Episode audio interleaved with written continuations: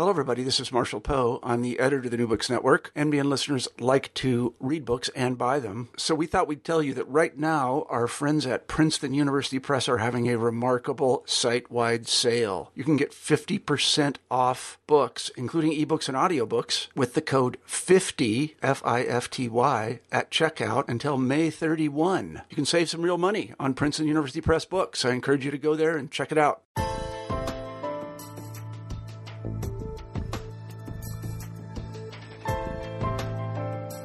Hi, and welcome to New Books in Genocide Studies, part of the New Books Network of podcasts. My name is Kelly McFall from Newman University, and I'm the host of the show. Today, I'm talking with Anuradha Chakravarti. Anu is an assistant professor of political science at the University of South Carolina and the author of a fascinating new book called An Investigating. Oh, I screwed that up, didn't I? All right. Sorry. Start again. Hi, and welcome to New Books in Genocide Studies, part of the New Books Network of podcasts. My name is Kelly McFall from Newman University, and I'm the host of the show. Today, I'm thrilled to be talking with Anuradha Chakravarti. Anu is an assistant professor of political science and the author of a fascinating new book called Investing in Authoritarian Rule Punishment and Patronage in Rwanda's Gacaca Courts for Genocide Crimes. The book is a fascinating examination of the motivations and behaviors of ordinary Rwandans as they tried to wrestle with their genocidal past. Products of many months of field research, it is full of firsthand testimony from Anu's interviews. But, and I have to say, as a historian, what I found most thought provoking about the book was the theoretical framework, both at the micro level and the macro level. Um, it's not something I'm used to doing. It is something I guess I'm used to reading. Uh, Anu does it particularly well and I learned a lot from it. And so I'm really looking forward to digging into the book with her. Anu, welcome to the show, and thanks for joining us on New Books in Genocide Studies. Thank you, Kelly, for having me. So I start with the same way, Anu, and so we'll start with that. Um, maybe you can tell us a little bit about how you came to be a teacher and researcher. Um, I come from a family of teachers, mm. so it's you know sort of I, I came to it almost unthinkingly, like it was the most natural or obvious thing for me to do. Um, and I, I think the same goes for my research. I was naturally drawn to sort of human rights questions, um, um, uh, and and the Rwandan case seemed so fascinating, so full of puzzles that had to be explained. Um, you know, here was an authoritarian state uh, trying to punish people uh, on a mass scale, and you had mass participation or, or, cooperation on a mass scale from the population that was being punished. And, and, and so it presented these fascinating, fascinating questions, uh, uh, uh, you know, that, that, you know, that were just begging to be answered. Um, and uh, as I was looking through the literature on the courts, the literature on uh, the growing authoritarianism in, in Rwanda, I found that much of the analysis had sort of overlooked the, the nuts and bolts of these mm. courts. Mm-hmm the confessions, the denunciations, the judging. There was a lot of talk about lay judges, but we sort of knew nothing more other than broad generalities like the judges were peasants, semi literate or illiterate peasants. Mm. But who were they? What were their socio-economic profiles? What were their political backgrounds? You know, what were their political attitudes and political profiles? What about their memberships, past mm. or present in political parties? We knew next to nothing about um, these things. Um, how was it that uh, the number of people who were accused um, rose so dramatically hmm. from a quarter million to more than a million? Um, why was it that um, in the beginning those who were accused of genocide were actually holding out from responding to the incentives? The mm. government held out the offer of plea bargains pretty early in the process and yet the the number of people who confessed in those early years was relatively few and far between and you have a very slowly rising upward curve uh, where the confessions are concerned um, so why was that why why did people take so much time to hmm. respond to the incentive uh, mm-hmm. to the incentives one would imagine they would jump at the chance to get a reduced sentence to to to leave prison and go back to their homes even if it, if it was on temporary parole um, so those were the kinds of questions that, that I was looking at. They involved human rights questions. They involved moral, ethical issues. Uh, how how is it that what are the prospects for interpersonal reconciliation, for instance? Uh, and while that the book did not address that directly, the the book um, does touch upon these these questions in, in quite a mm-hmm. bit of detail. Mm-hmm. Um, and what are the implications of these micro processes and these verdicts for for uh, the political consolidation of the authoritarian regime? Mm-hmm. A lot of the existing work had looked at repression, top-down repression, and the assessment was that you know the courts are an imposition on on on uh, popular preferences. And you know people people are resisting these processes in their different ways. Um, and and but I was I was interested in sort of a, a, different take on it that while there was resistance there was also there was also cooperation there was also voluntary participation there was also there were also responses to a variety of incentives some direct and obvious and some tacit and not so obvious um, and I was interested in sort of exploring how um, how the in, how incentives operated mm. within this larger mm-hmm. institutional authoritarian structure. So, so as I said, I'm a historian. Um, why why did you think? Why did you find the disciplinary lens of political science the right way for you to understand those kind of questions? I am trained as a political scientist, mm-hmm. so I am most familiar with political science frameworks. Mm-hmm. Uh, uh, uh, I was influenced by game theoretic designs, although that is not one that I articulate mathematically. Mm-hmm. Uh, but that is exactly that. That is the that is the theoretical framework that has been used. Um, I was interest. I was very influenced by recent work on informal institutions mm. um, uh, that has been emerging in political science. Um, I my mentors were political sociologists and political economists. Oh wow! Huh. So um, I, I, I trained under Sidney Tarrow at Cornell and Nicolas van de Walle, mm-hmm. um, also at Cornell, and and and so my my approach eh, while political science is very interdisciplinary. so uh-huh. I, I, draw freely. I choose to draw freely, and um, large parts of the the data are ethnographically derived. Mm-hmm. But that was the mm-hmm. only way in which I could excavate uh, uh, people's true feelings yeah. about about about their own behaviors, their their own understanding of what was going on and why they were participating or why they choose uh, were choosing to hold out. Um, and and and so the the whole and the entire trials process was such a complicated one. There were so many layers of secrecy and yeah. misinformation and that that without uh, resort to good ethnography, good long-term immersion um, into life around the courts, it would be next to impossible to really know how these things work. Who was related to who, for instance? Um, were the judges local elites? How would one know? Mm. Um, uh, how would one know? Um, and so, so I, I, I draw freely from anthropology, from sociology, um, um, I, I, I, draw freely from um, uh, insights from economics, um, and and and. But I'm very much a political scientist. Mm-hmm. Okay, I'm I'm embedded in a political science department, um, and, and, so that seems sort of to me the the natural way to go.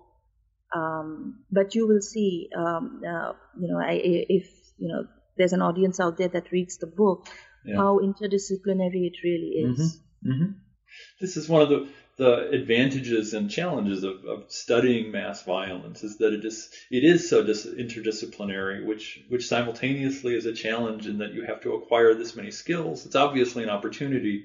It's a weird kind of cha- maybe not a weird kind of challenge, but it's an institutional challenge because at least in my experience, universities don't know where to put people like us. Yes, that is absolutely right. Um, and while there's so much talk of interdisciplinary disciplinarity or multidisciplinarity. I think mm-hmm. when you're at, at most places, um, I, as far as my knowledge goes, uh, you're hired. You need to have a disciplinary home. Yep. there are few interdisciplinary centers that have any hiring powers. So, you know, at the end of the day, you need that, that foothold within your discipline and you have to establish yourself, you have to publish in disciplinary journals and establish your disciplinary yeah. credentials. Um, mm-hmm. Uh, but that doesn't stop us from doing interdisciplinary work. Yeah. And sometimes, you know, it is it is less. Uh, it, it is these choices are driven by the demands of the project.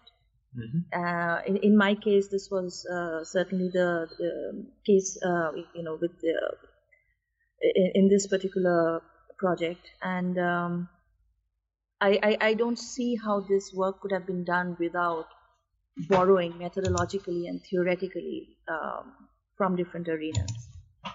So, so maybe we can start there. Could, could you spend a little bit of time talking in very practical terms, but how you did your research? How, how did you uh, did you use an interpreter? Did you, when you say you spent lots of time on the ground, did you choose? How did you choose particular sites? Maybe you could say something about that process.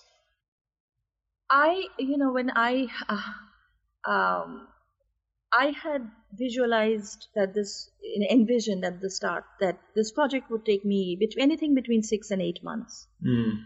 Um, that was a severe underestimation of so and and I realized in the first couple of months that I I couldn't put together a survey instrument in mm-hmm. two months.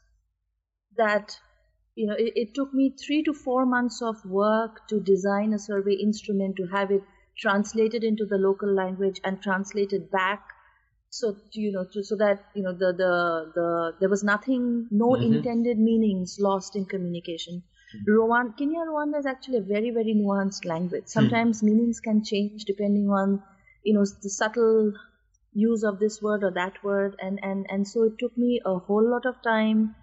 Um, I I I I moved around. I, I met a whole bunch of different people, and it took a lot of intensive work just to get started with the project. Um, it took weeks to get the research permit. It took some time to build relationships with uh, political elites, um, those who were in the Ministry of Justice, for example, or the police department, the Rwanda National hmm. Police, who would give me a permit to to do the work in in the prisons, to hmm. interview prisoners that confessed and not confessed. I needed permits from the Ministry of Local Affairs to actually go and stay with local people uh, for an extended period of time.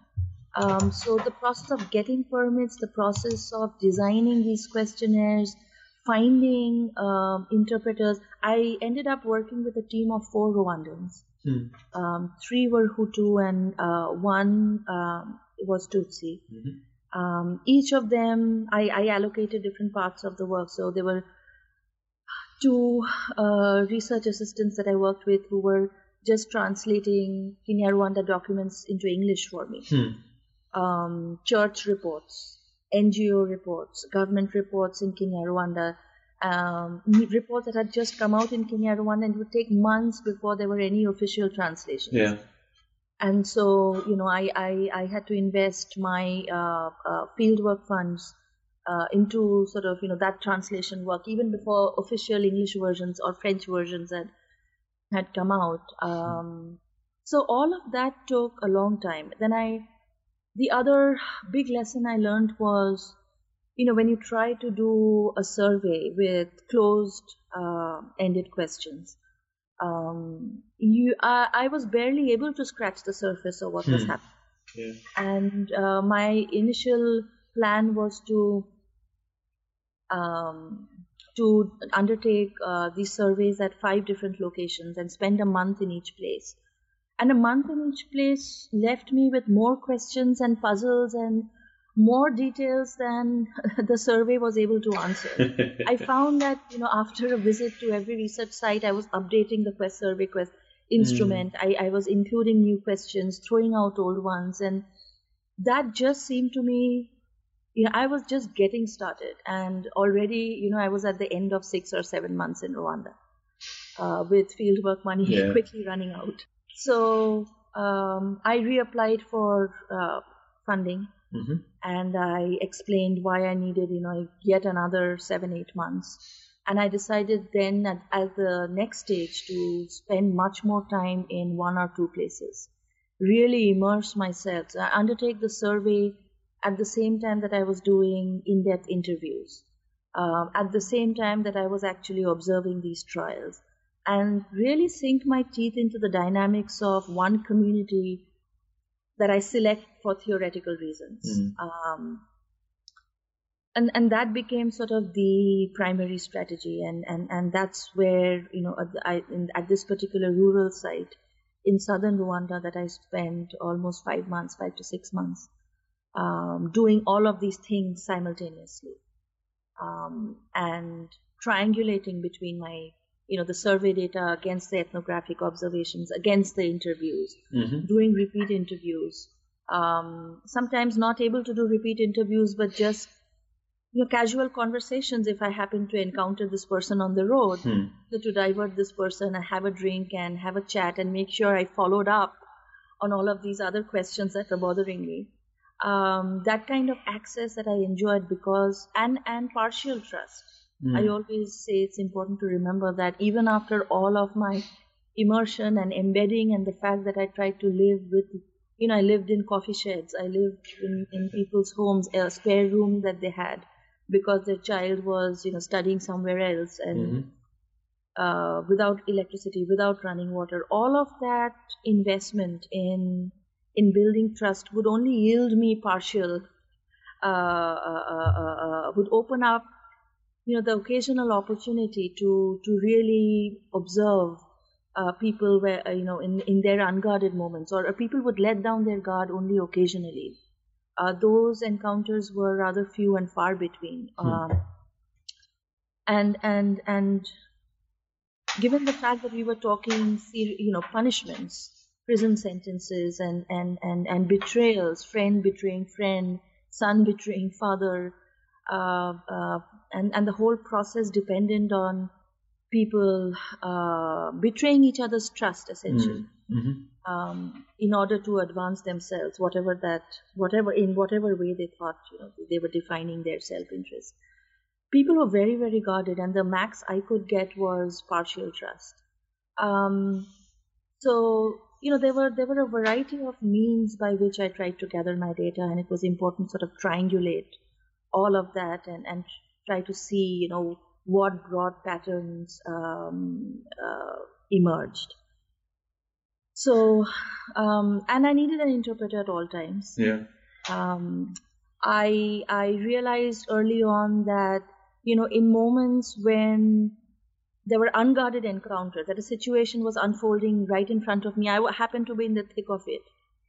Uh, and yet the, the actors, the primary actors, were proceeding in an unguarded fashion. I, I, I often instructed my interpreter not to lean over and translate Hmm.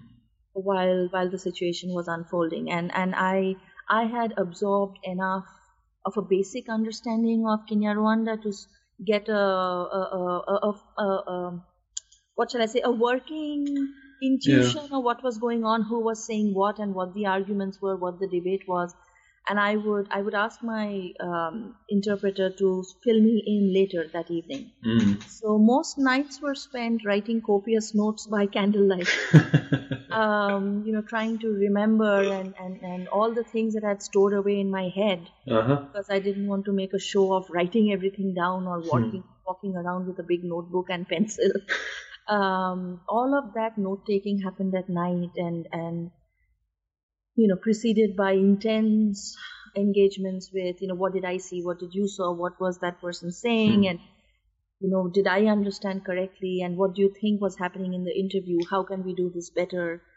and and so on. So it it, it was it was mentally exhausting, emotionally draining, physically demanding work, uh, and and risky work because at the end of the day, um, so before I, I left the I, I left the research site, for example, um, a person who who we had become quite friendly with, let me say, Uh-huh. informed me that he had been asked by you know, the day before I was scheduled to arrive.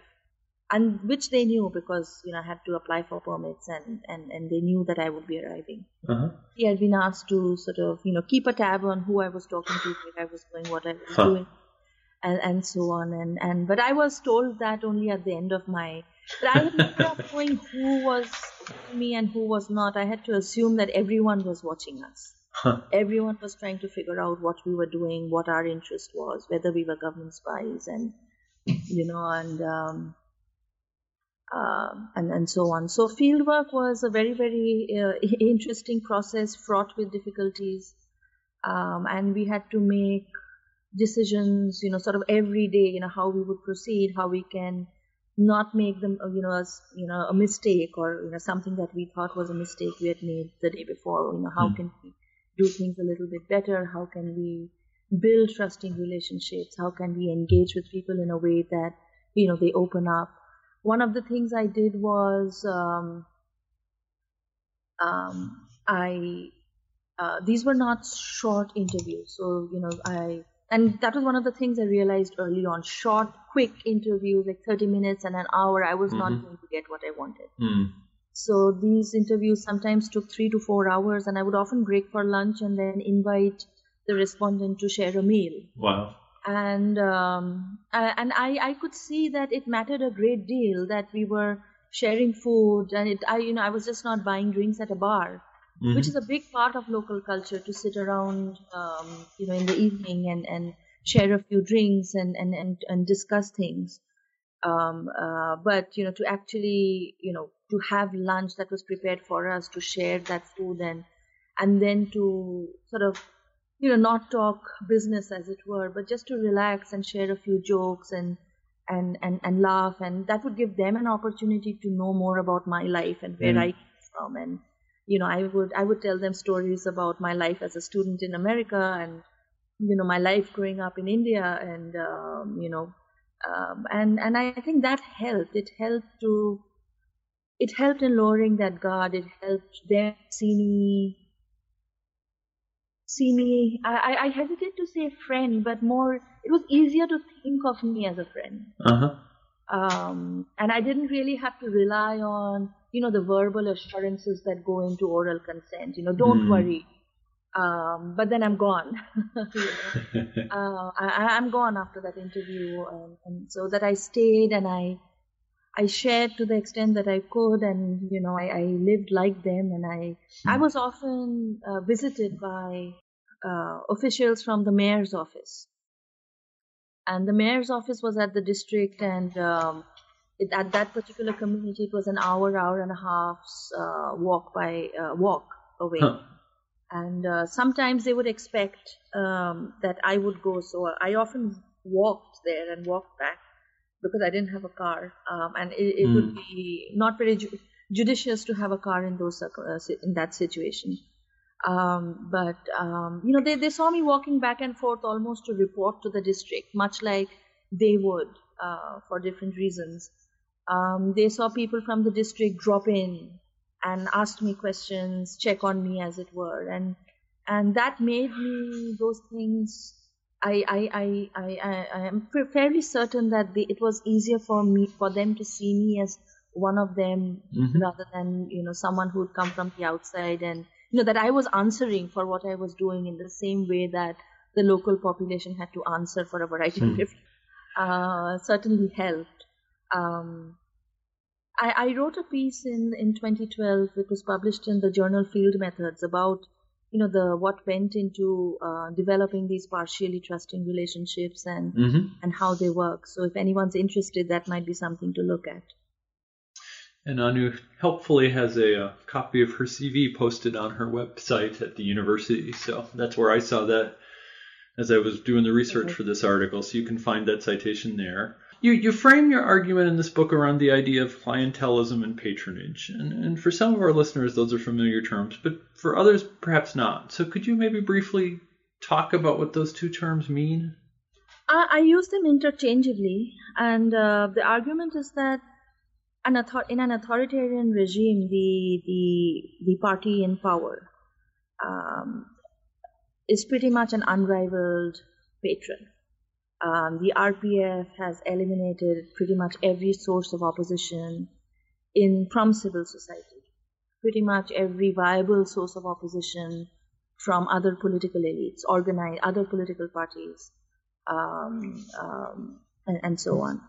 Um, there's a long history of assassinations, abuses, repression, draconian laws in place, um, and so on that um, that have produced the you know the politics of silence and acquiescence mm. essentially, mm-hmm. where organized uh, groups are concerned. Um, uh, and, and so the, the RPF regime is pretty much an unrivaled patron, uh, mm. and, and the, the incentives to confess, the incentives to denounce, the rewards, as it were, that came from participating in these processes um, could be withdrawn at any time. Mm-hmm. Uh, there was certainly no opposition to say that you know now you know you these are things that you can't do. So incentives directed at individuals could be withdrawn at any time. Um, and so I, I, I, I, frame this as the politics of patronage that mm-hmm. you know these selective incentives uh, targeted at generating individual compliance with government expectations. Right now, you denounce the per- this person about you whom you have information, and the reason you have information is that perhaps you know you are related, you've heard some somebody talking, or you are friends with this person, and and the government pretty much expected that people would undertake, you know, see this almost as a civic obligation, as a moral mm. obligation to the new Rwanda, prove themselves patriotic Rwandans by betraying, by by undercutting these social ties. Mm. Um, confessions, you know, again, like I said, the guilty plea bargain that you would get reduced sentences if you confess. By the way, you know, part of the, the plea bargain deal is that you have to denounce others who participated with you. Um, and so the more people confess, the more the list of accused began to grow uh, mm-hmm. because the confessees were simply supplying additional names. Um, and that was where the that was where the government had leverage because if you've confessed and and in, in hopes that um, you would be able to benefit from the plea bargain deal. Um, and you've denounced all of these people that you were once close to. Now you're really vulnerable. Uh, you're really vulnerable, and and the data suggests that a lot of these people who confess were actually holding out because they didn't trust that the, they would actually benefit from the the plea bargain deal. Mm. They thought that confessions were a way to to induce people to incriminate themselves, so the government could identify you know, their targets for indiscriminate punishment. Um, and so they didn't trust the government. All of that mistrust, hostility, misperception um, resulted in sort of foot dragging and a lot of delays. People were not inclined to jump at the idea that, you know, jump at the, the offer that was being made to them. And, yeah. and yet, with time, they did. And the, uh, my argument becomes, you know, people calculate, they were you had to look at the procedures in the, the court.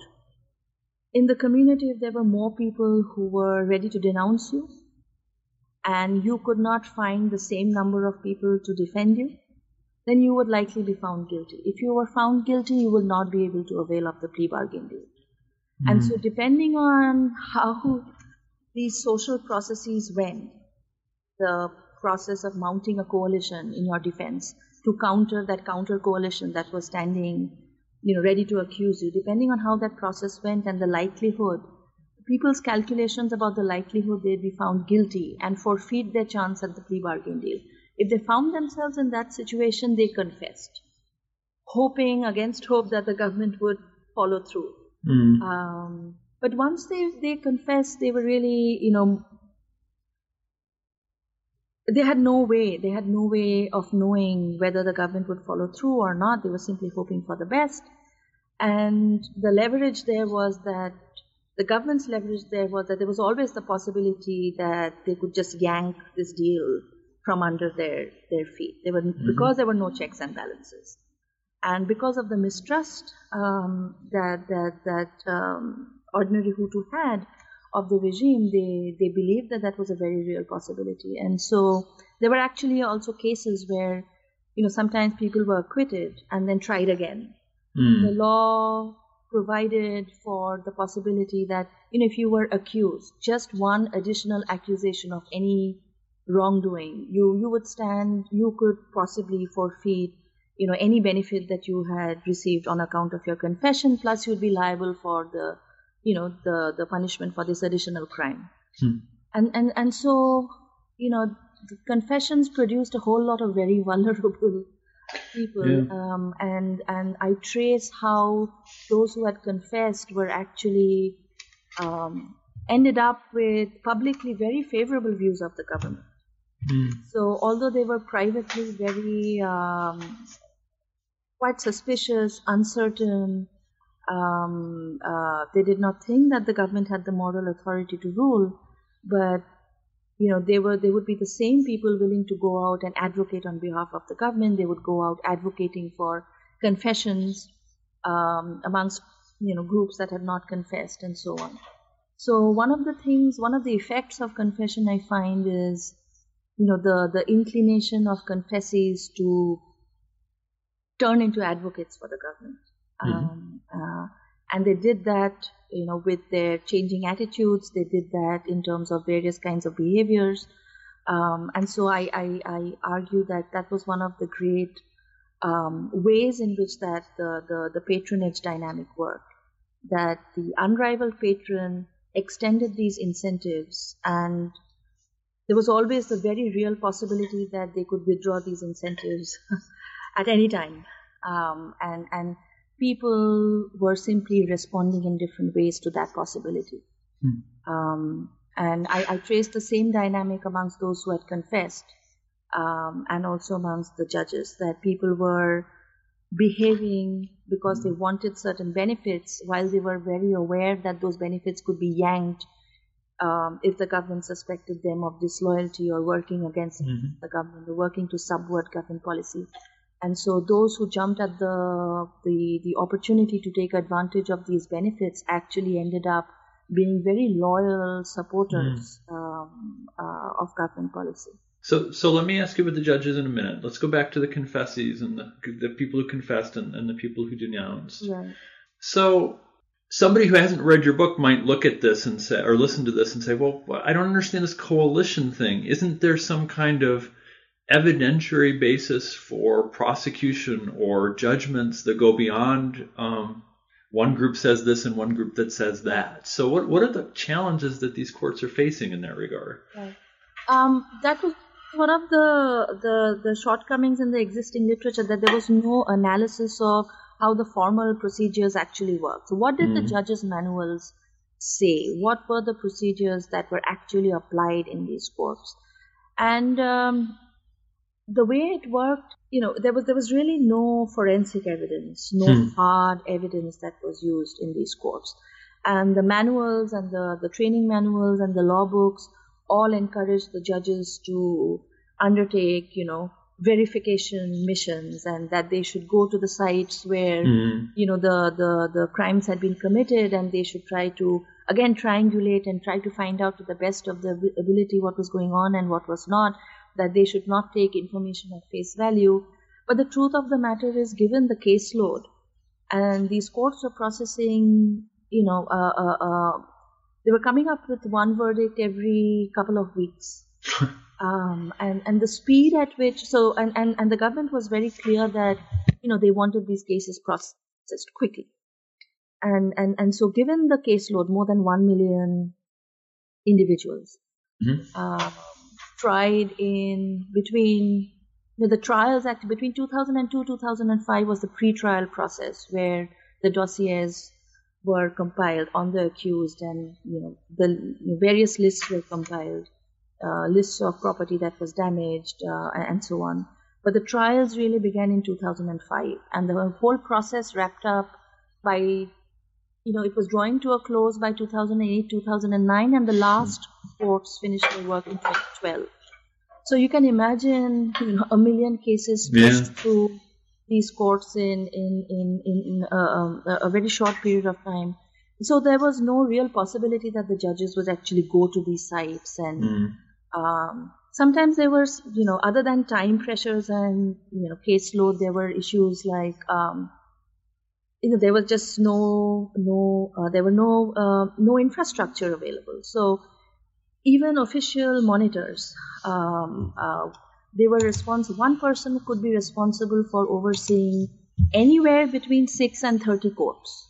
And um, obviously this person could not be everywhere on the Mhm. same day hmm and um, uh, sometimes um, these official monitors um, said that there was simply no money to pay for fuel. They were assigned a motorcycle uh, to cover very long distances. Um, sometimes very, you know, you know, the, the mountainous terrain and, and dirt tracks, and you know, it was not the easiest thing to move from one place to the other. And so um, there was very, there was little, there was not enough, let me say, by way of uh, supervision, by way of monitoring these trials as they actually went about their business. In, a, in many cases, these uh, monitors, these official monitors, collected these reports from judges after the day's events were over. So Hmm. they would they would visit these areas maybe a day after they had held uh, their proceedings, and then, you know the judges by then had completed some paperwork which they handed over. And so official reports were compiled based on the data collected in this fashion. So the reality was that given the number of people who were accused and the, the, the speed with which genocide happened, you know, there was no one filming these things. Mhm. There were no reports on the activities of each one of these, you know, more than one million people. And so really it ended up being uh, about, you know, coalitions and counter coalitions. So how many people have testified against you and can I mobilize a counter coalition that is equal to all of those people plus at least one? And the judges often said, look, I mean, three or four people cannot be lying at the same time.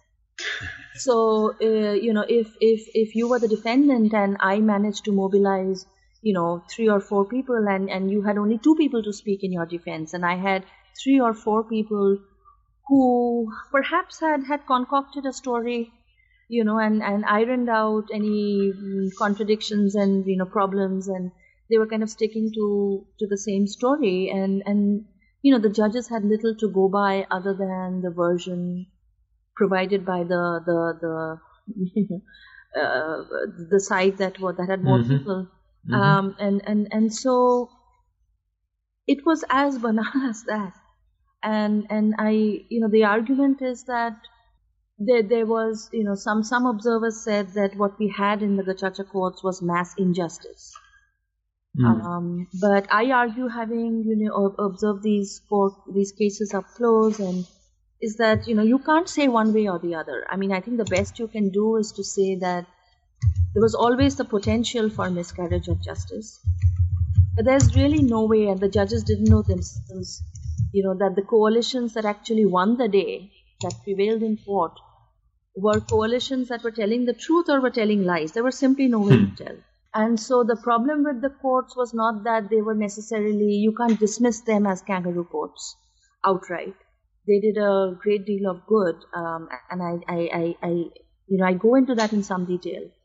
Um, that you know, there was a um, trials were actually places where people learned about what happened. Not everyone knew everything about what had happened, even in their own communities, because a lot of people just preferred to stay home because they knew horrible things were happening.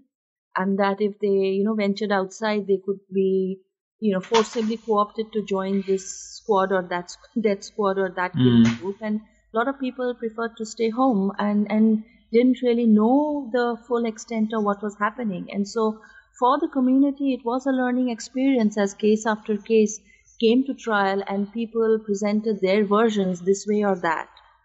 And you know these things were up for debate as to you know who's telling the truth and and people were contesting these things quite vigorously.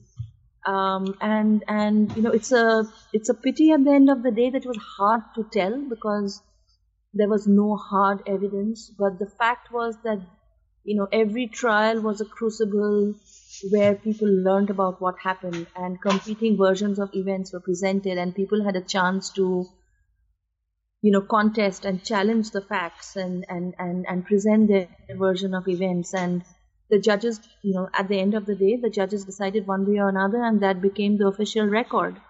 Many times, you know, the accused were shamed by by the judges. Um, so, you know, they, they would try to present um, versions that, that minimize their role and, you know, when the, the, the, the narratives um, that were available clearly suggested that they had done more than they were saying. And and yet some of these people were asking for reduced sentences. They were appealing for you know uh, uh, clemency and so on. And the judges made it a point to shame them in public. And and and that often reduced a lot of these people to to tears i mean they went hmm. down on their knees and for the first time they actually looked at uh, the victim's family eye to eye and begged for forgiveness. And and in some ways these moments were quite cathartic. I mean as as an outsider sitting in court i could feel the release of tension hmm. in the courtroom. I could feel the relief when both sides could shake hands and and, and promise you know and one side promised to make amends to the best of their ability you know for example to volunteer their their services when it came harvest time or to volunteer to rebuild this person's home and, and, and so on, or to be there for that person if any need arose. And so these were quite cathartic moments where people learned and shared and experienced collective relief and reflected together. And so, you know, I, I think it would be quite short-sighted to dismiss these courts as, as, as you know, kangaroo courts outright or mass injustice. The, the problem is that, you know, the, the question mark will remain forever as to how many how many convictions were true and how many convictions were false. Yeah. Um, my feeling is that given the fact that given the fact that the process depended on denunciations and that there were so many accusations, I think most people who were guilty eventually were, you know, caught up in the webs of the Gacaca courts and found guilty. But there were also a significant number of innocents who were caught up. So I, I think what can be said at the end of the day is not that is that very many guilty did not likely get away. The process actually did ensnare mm-hmm. most of the people who were guilty. Um, but the process also ensnared some people who were innocent. And I think there is no, we don't have, in the absence of better data, you know, we don't really know what that number is. Mm-hmm. Mm-hmm. So, so let's go back to the judges for a minute. So so who are these judges and and why did they choose so so the majority of people in Rwanda are Hutu. Presumably, yes. most yes. of the judges are also Hutu, which means that at the end of these courts, they're going to have to go back to this community or and, and be in this community throughout the process. Why would why would a judge decide they wanted to be a judge? That was the puzzle, right? And uh, you know, particularly when you think uh, when you when you know that um, these positions were not remunerated. There were there were no mm. salaries to be paid to these judges. So why were all these people volunteering to undertake this hard work? And it was physically hard because um, you know they were working two three days a week, pretty much day to night, filling up dossier after dossier, working from you know morning well until you know it was dusk and it was difficult to see. Um, the opportunity costs were significant uh, because they were mostly peasants. So that meant, you know, these two, mm. three days that they were working on these cases, they were not farming. Um, and um, they complained all the time about being hungry, about being tired. Um, in in most cases, in most in at, at the at the cell level courts, is basically the grassroots, you know, absolutely the the the courts at the grassroots level. Um, there was no they didn't meet in um, in in in formal in, in rooms so they were mm. pretty much literally sitting on the grass sitting outside the um, uh, outside the government office local government office if there was a formal building for the local office hmm. uh, we are talking mid 2000s at that time most sectors um, uh, did not have a formal building uh, or a designated building that was the space where government, local government work would be done. Um, and, and, and so, you know, if it rained, they had to scramble, collect their papers, and the end of the day's work, if, if it was, you know, if there was a blinding sun, they just withstood that and kept writing. Mm-hmm. and, and, and, you know, they complained of hunger, their stomachs growling. So, you know, it was really a puzzle why, why they chose to do this work. And the survey there uh, helped a good bit. And I, I, I saw that, um, I noticed that a lot of them were already, they had these prominent positions in local associations and, you know, in, in churches, in local cooperatives, in uh, credit and savings associations, and so on. Um, significant numbers had important positions in these associations. So there were presidents and treasurers and secretaries and um, um, uh, uh, and, and, so on. Um, and, and, and, and that set me, th- and, and they had held these positions for a while. Um, these predated the Gacaca courts. And Mm. so, you know, clearly here was a non-official, a social elite, as it were, Mm-hmm. um, nicely positioned to take advantage of these positions that opened up, and these were elected positions. So, you know, the argument was that you know they had they had leverage over their communities because they were already you know in, in positions of power and enjoyed some influence, um, and and they could win elections. Um, I noticed also through ethnographic work that many of them, many of the the, the, the, the leading members of these courts were related to the leading perpetrators in those areas. So, Oh. um, through extended family ties, it was not always, you know, a very close relative, but they were, they, you know, there were extended family ties.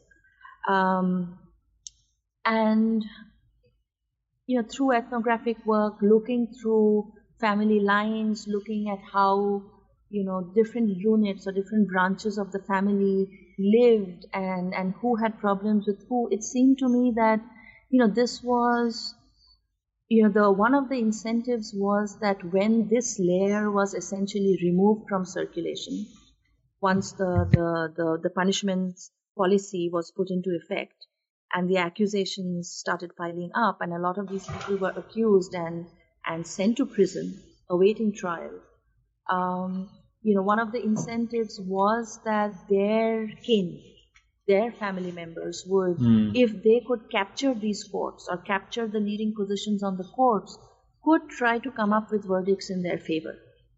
And maybe not wipe their dossiers clean, but at least, you know, give them, you know, the, the, the, you know, as, as beneficial a verdict as, as was possible. Um, my observation, again, the data suggests that they were not interested in doing this for everybody who passed through their courts. Mm. But their, their main goal was to was to look after the interests of you know people they knew, people they were related with, people they had an interest in saving. Um, for the rest of the caseload, they could be quite impartial actually. Not that one of the criticisms of the courts was that you know can Hutu really be impartial when it came to the cases of thousands of other Hutu? And the answer is yes. If they were not related or they had no prior links, they could be, they had no immediate interest in that case. Um, and often they did not know the hundreds of people who passed through their courts. They did not, you know, know them or had any prior knowledge of their cases. So in that sense, they were literally, they, they, they approached these cases with, with impartiality, with a sense of neutrality and the only thing they went by, the only thing they could realistically realistically go by was really sort of the balance of coalition and counter coalition. Mm-hmm. Um, but so so um, one of the the third reason that I, I, I found when I was looking at their political profiles was that large numbers of them had were formerly members of the RPF Hmm. and almost 15%, which is a relatively small number, had actually moved into prominent party positions at the uh, grassroots level.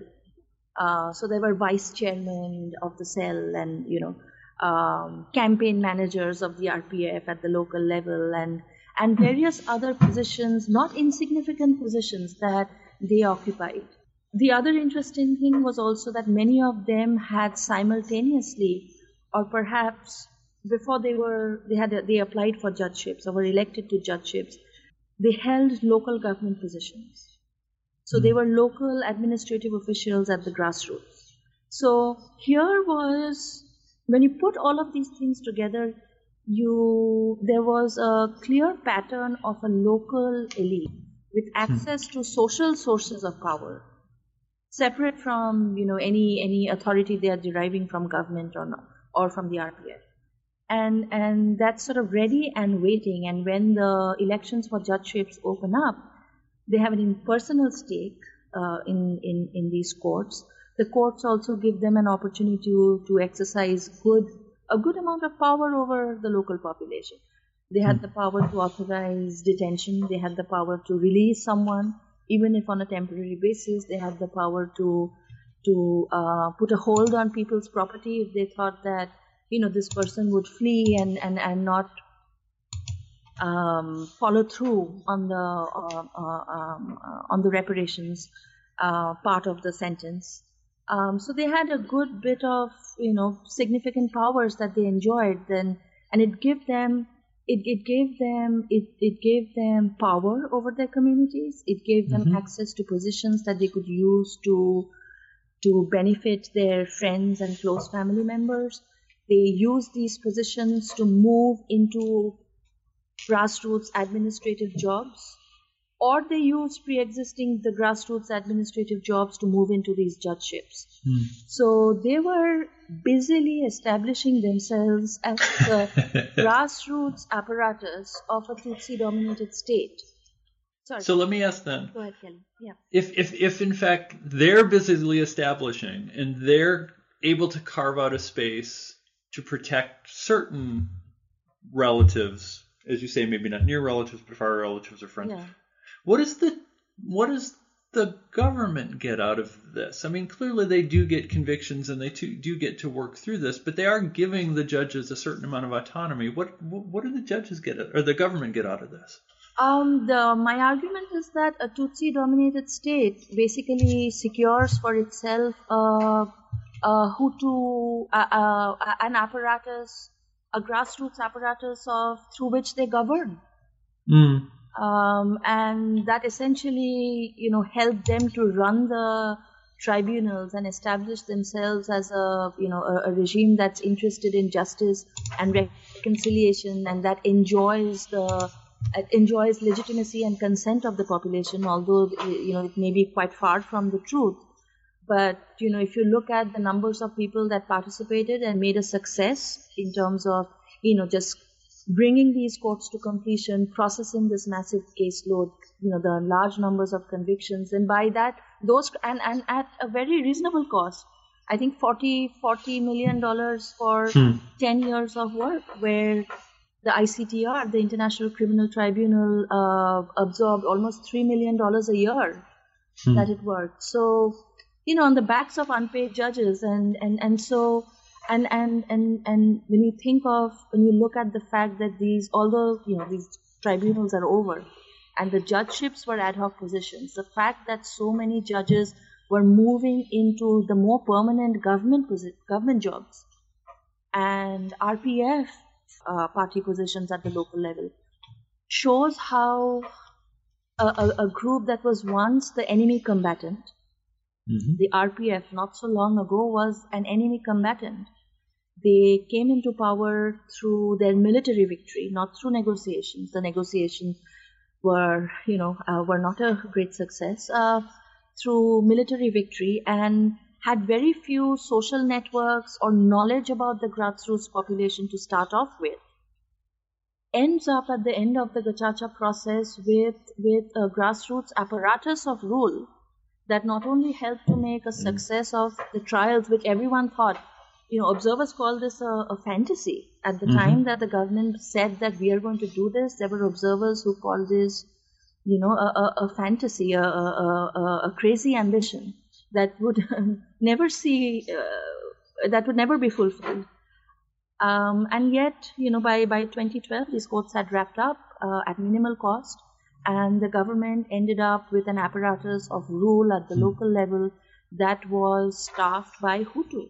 And while you know, it is questionable whether Hutu think that the RPF has the moral authority to rule.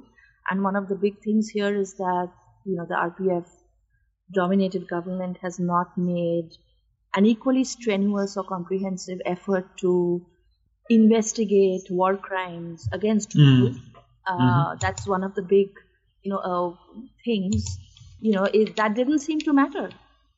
That didn't hmm. seem to stop people from complying, from participating, from consenting, uh, from responding to various kinds of incentives, both, you know, explicit, as in the guilty plea bargain, or implicit, which is, you know, we'll look the other way. Uh, we are not going to interfere in the daily workings of the court as long as you can manage the court without, you know, creating, you know, massive amounts of discontent at the local level that might spill over into you know local disturbances and local clashes as long as you can manage the court process orderly and um, uh, you know um, prevent local outbreaks of violence do it speedily and and produce more convictions than acquittals there is no yeah. reason to micromanage the court process hmm.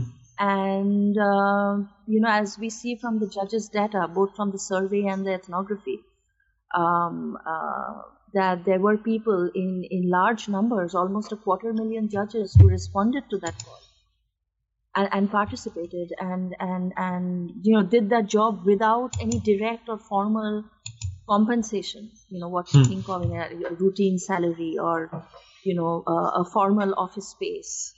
Uh, there were no formal uh, remuneration involved. So, but there were other perks, other benefits, and and this layer was ready and waiting and, and, and responded to the government. Hmm.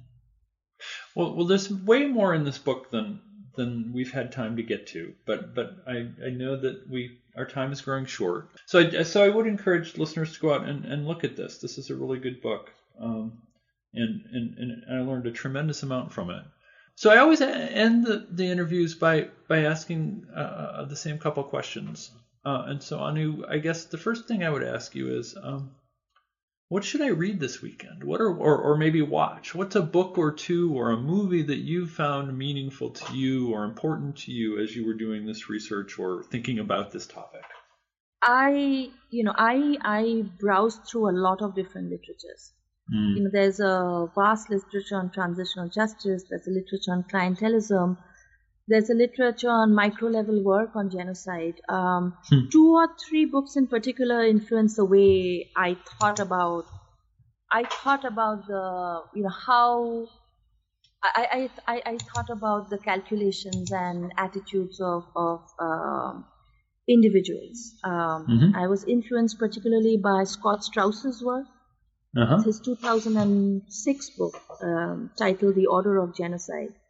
Where he he he does these surveys on individual attitudes, finds no evidence for eliminationist uh, anti-Tutsi attitudes, and yet you know he finds that there were there were stereotypes about you know what Tutsi as a group um, stood for. You know that they were that that in particular you know Tutsi elites that they were power hungry or they were they looked for power and you know they were basically untrustworthy so there was evidence of stereotypes about the group as a whole even though even though that did not necessarily translate into a you know a commitment to kill every single Tutsi mm. Mm-hmm. and and that complexity you know that nuance was very important as I I undertook my interviews, um, and I, I, I found confirmatory evidence of that because, and here I might suggest this this other um, film. It's called it's a documentary. It's called As We Forgive. There is so much work on clientelism. Um, Beatrice Magaloni's work on uh, punishment regimes, and she was basically looking at how uh, one-party dominant authoritarian regimes survive. And her case study was Mexico and mm. uh, her main argument was you know, she came up with this term, a punishment regime, but she was not looking at criminal justice. She was looking at how a hegemonic party buys the loyalty buys electoral votes by denying them fiscal transfers and granting them fiscal transfers or denying them, as the case may be. Uh, and so, you know, that work influenced me to a great deal as I, I, I pulled up that idea of punishment regime and applied it to the Rwandan case where it was literally the RPF dominated government yeah. was was uh, was uh, had implemented a punishment regime. In this case, the incentives were not fiscal transfers; they were, you know, reduced sentences. They were opportunities hmm. for various kinds of private gain um, and, and so on. Um, and, and so Beatrice Magaloni's work on uh, clientelism and the punishment regime um, also influenced my thinking to a great deal. So if I, if I, you know, I mean, amongst a lot of other important, but if I had to mention just two, I think, you know, these two might be good books to look at. So you finished this project, and as you and I were talking about earlier, um, you're deep into another semester, but but I've never met an academic that didn't have another project in mind, even if it's not started. Right. what what what's your next project? Um, I'm in the very early stages of two different projects. One mm. I want hmm. to mention here. Um, it is building on this idea of infrastructural power, and it is an idea that Michael Mann, who's a sociologist, um, mm-hmm. proposed. And the idea is how um, states manage to implement policies with the consent and cooperation of societies uh, or the populations living mm. in those states. And you know the the manner in which you know state elites or ruling elites may not start out with real sources of social power, but they're able to drop anchor and and into uh, you know various sources of social power, be they you know ethnic groups, leader leaders of ethnic groups, or um, uh, you know uh, religious leaders, and so on, and and they are able to build formidable states by dropping anchor deep into social sources of power, and so I'm trying to I'm trying to bring two different literatures together: the literature on state building and post-conflict reconstruction. Mm-hmm and the existing work on infrastructural power. And I'm trying to see to what extent, you know, what the gaps are in the the classic works on, on state building and post-conflict hmm. reconstruction, and if the literature on building infrastructural power has, you know, some answers there. So hmm. it's it's more sort of sort of again, I'm sort of um, Michael Mann said in an interview that he pillaged through various literature looking for insights. Um, so I'm I'm I'm pillaging, as it were, mm. um, and and I, you know, I'm I'm that's that project is you know in the very initial stages. You know, it involves vast amounts of reading, but I think there may be something there. Uh, there may be something practical there in terms of you know how we apply insights from say historical studies or insights from um, comparative historical sociology um, and and sort of apply this idea of infrastructural power to hmm. you know the ways in which we try to build states and you know why those efforts succeed in some cases and why they don't.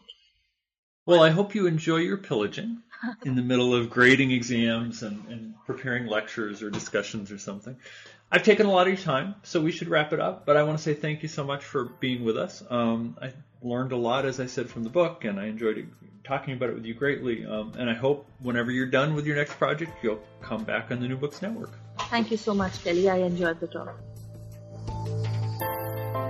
You've been listening to an interview with Anu Chakravarty about her new book, Investing in Authoritarian Rule Punishment and Patronage in Rwanda's Gacaca Courts for Genocide Crimes, published by Cambridge University Press. If you enjoyed this interview, you can listen to previous podcasts through iTunes or from the webpage for New Books in Genocide Studies, part of the New Books network of podcasts. I hope you'll join us next time when I'll interview Michael Bryant about his book, A World History of War Crimes. Until then, thanks for the download and have a great month.